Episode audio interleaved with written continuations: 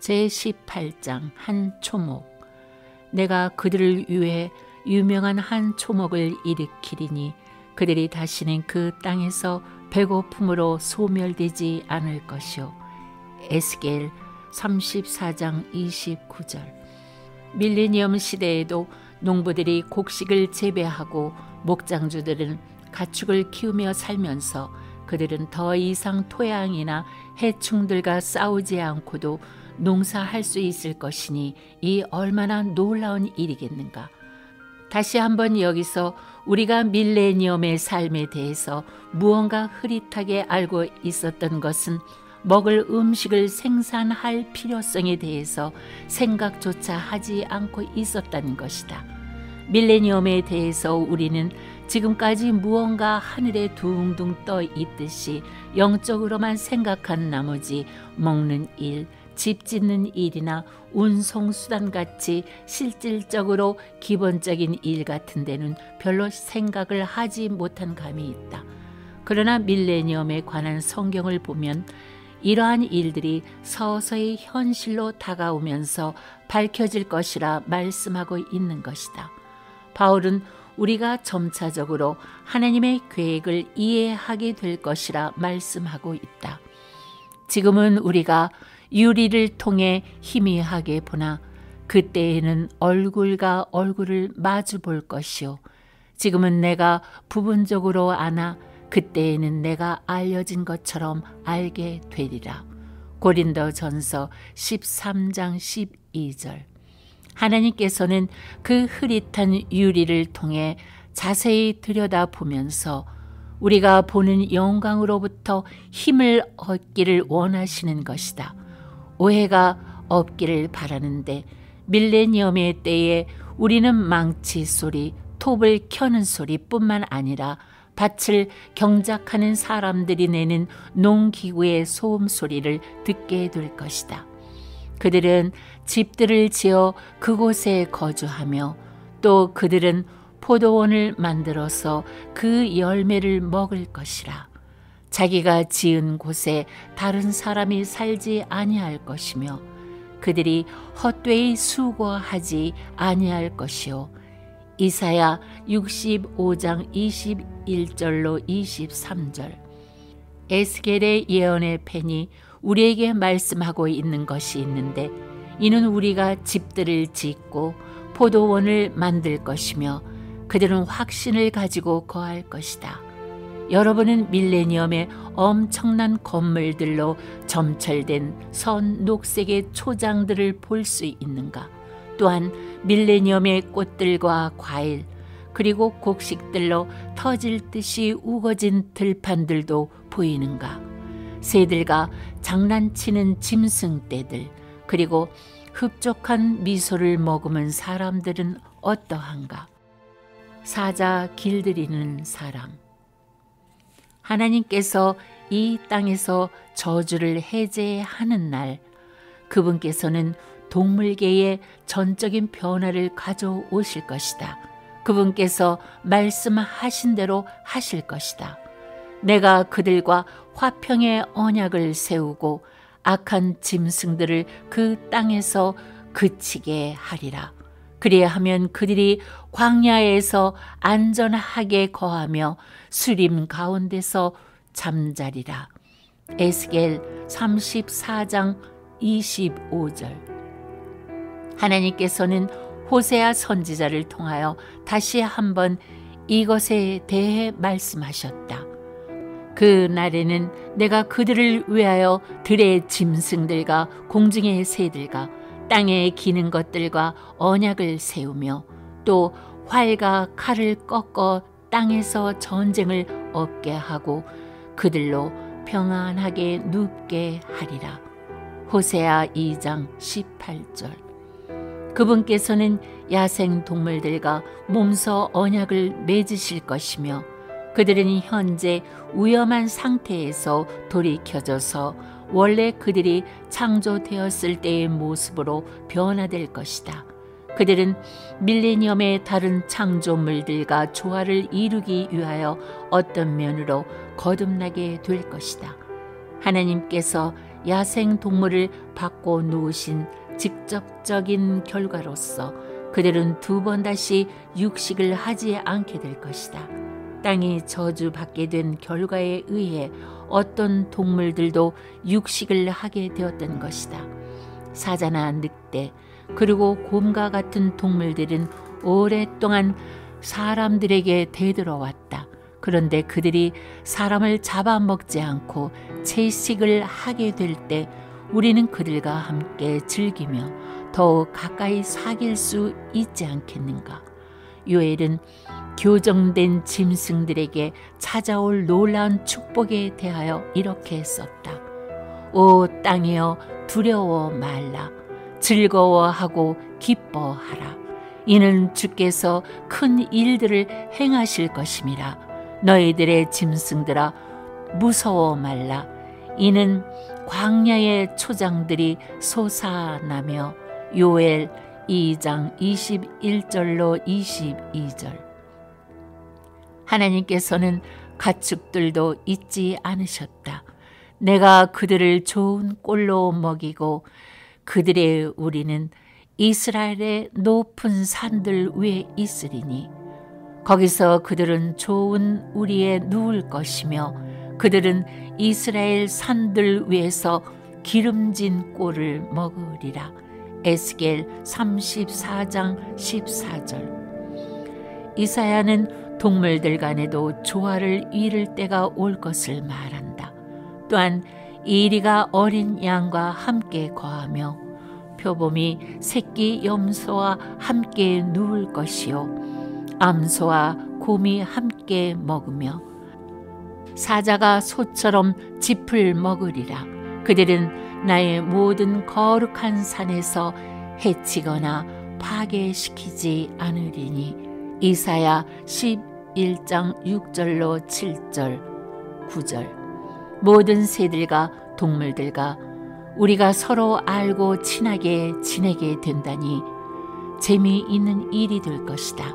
사람의 마음 깊숙한 곳에는 그들과 친해지고 싶은 마음이 있다. 그래서 동물원에 가는 일이 그렇게 재미로운 것이다.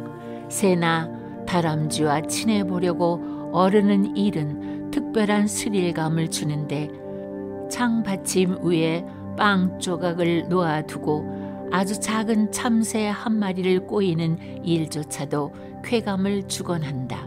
이렇게 마음 깊음 속에서 나오는 충동감은 에덴 동산으로부터 유래한 것은 아닐까? 아담은 동물들과 함께 살았으며 그들과 친하게 지냄으로부터 오는 기쁨을 만끽했던 것이다.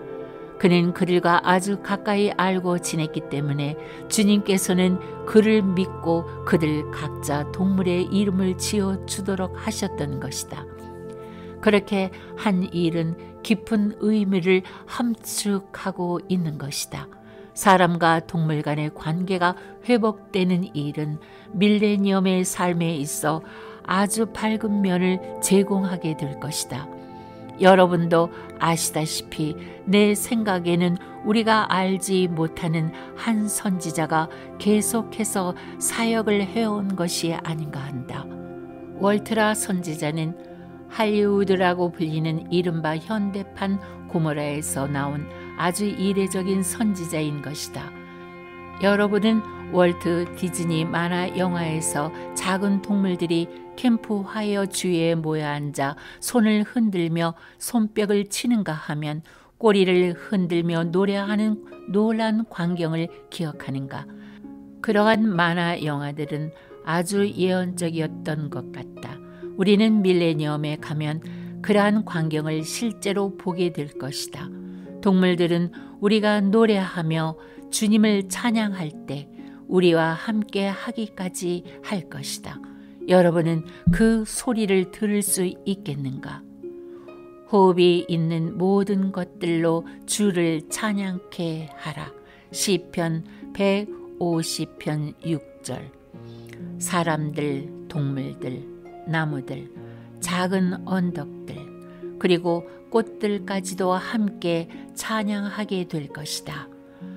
와, 엄청난 합창이 아닌가?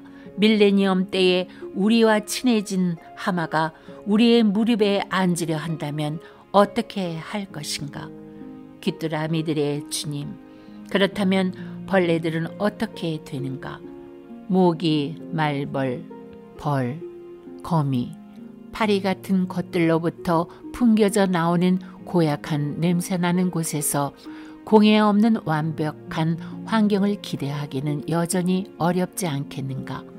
곤충 세계에 대해서 특별히 언급된 예언은 없을지 몰라도 주님께서 방울뱀도 길들이실 것인데 윙윙거리며 날아다니는 하루살이들 때문에 걱정할 필요가 없다고 생각한다. 에덴 같은 삶을 약속하셨을 때에는 벌레 문제 같은 것은 제거된 것이나 다름없는 것이다. 내가 상상하기로는 그것들도 자연 속에서 그들 나름대로의 기능을 발휘하며 여전히 우리 주위에 존재하게 될 것이다. 그러나 벌레들이 우리를 물지는 않을 것이다. 기어들고 날아드는 해충 때가 없는 저녁에 호숫가에서 우리는 피크닉을 즐길 수 있을 것이다. 사실 내가 또 믿기로는 곤충 세계도 우리들과 함께 하나님을 찬양하게 될 것이다. 몇 년 전인가 페프는 앞으로 다가올 유쾌한 하모니를 미리 맛보았다. 페프는 눈을 크게 뜨고 일어난 일을 우리에게 말해 주었다. 저는 뇌십일에서 녹음할 일이 있어서 며칠 동안 부모님과 함께 머물고 있었죠. 어느 날 초저녁 때에 제가 혼자 밖에 나가 어머니의 포치를 돌면서 노래하고 있었답니다. 거기에서 노래를 시작한 지 5분인가 10분쯤 지났을 때 아주 신기한 방법으로 주님의 임재가 내려왔습니다. 제가 경배 가운데 몰입하게 되었을 때 목청을 올릴 대로 올려서 찬양의 노래를 부르고 있었습니다. 갑자기 저는 무언가 새로운 소리들이 울려 퍼져 들려오는 것을 알게 되었습니다. 엄청난 귀뚜라미 떼들이 저와 함께 찬양을 하고 있었던 것입니다. 저는 너무 놀란 나머지 노래 중간에 뚝 멈추게 되었는데 여러분 무슨 일이 일어났는지 알아맞혀 보세요. 귀뚜라미들도 동시에 멈추는 것이었어요. 조금 머뭇거리다가 다시 놀이를 시작하게 되었는데 또다시 그 귀뚜라미 합창단은 즉시 제가 하는 찬양에 합세하였답니다. 훌륭한 지구. 깊은 흥분을 자아내게 하는 그 무엇인가 있는데 그것은 익은 곡식으로 가득 찬 장엄한 들판들과 과일이 주렁주렁 열려 있는 과수원들을 보게 되는 것이다.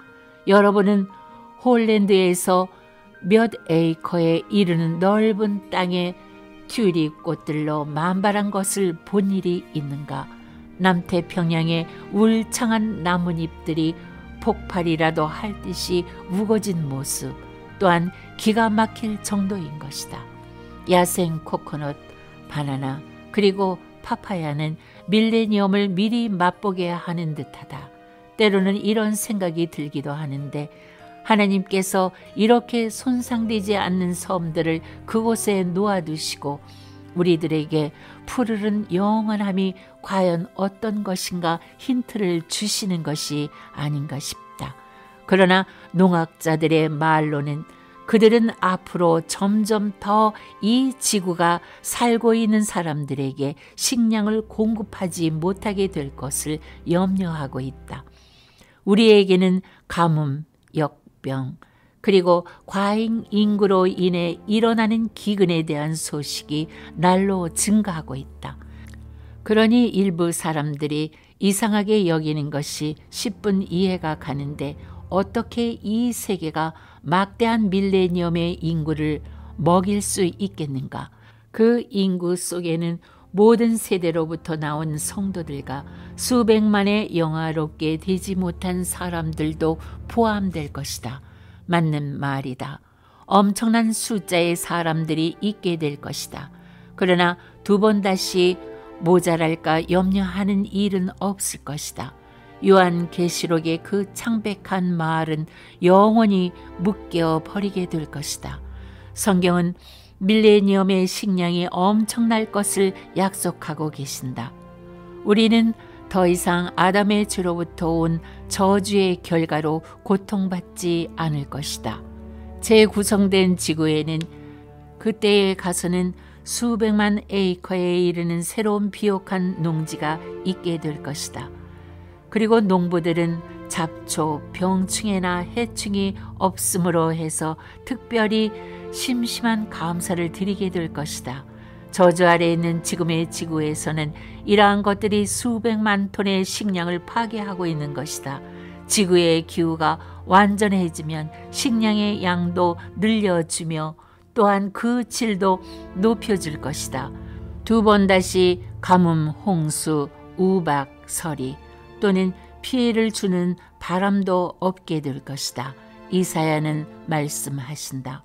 그러면 네가 땅에 뿌릴 네 씨앗에 비를 주실 것이요 또 땅의 소산의 빵을 기름지고 풍성하게 하실 것이며 이사야 30장 23절 이러한 밀레니엄의 풍요에 대해서 몇 구절들을 살펴보기로 하자.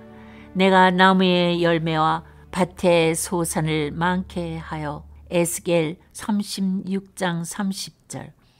오히려 그들 각 사람은 자기 포도나무와 무화과 나무 아래 앉을 것이요.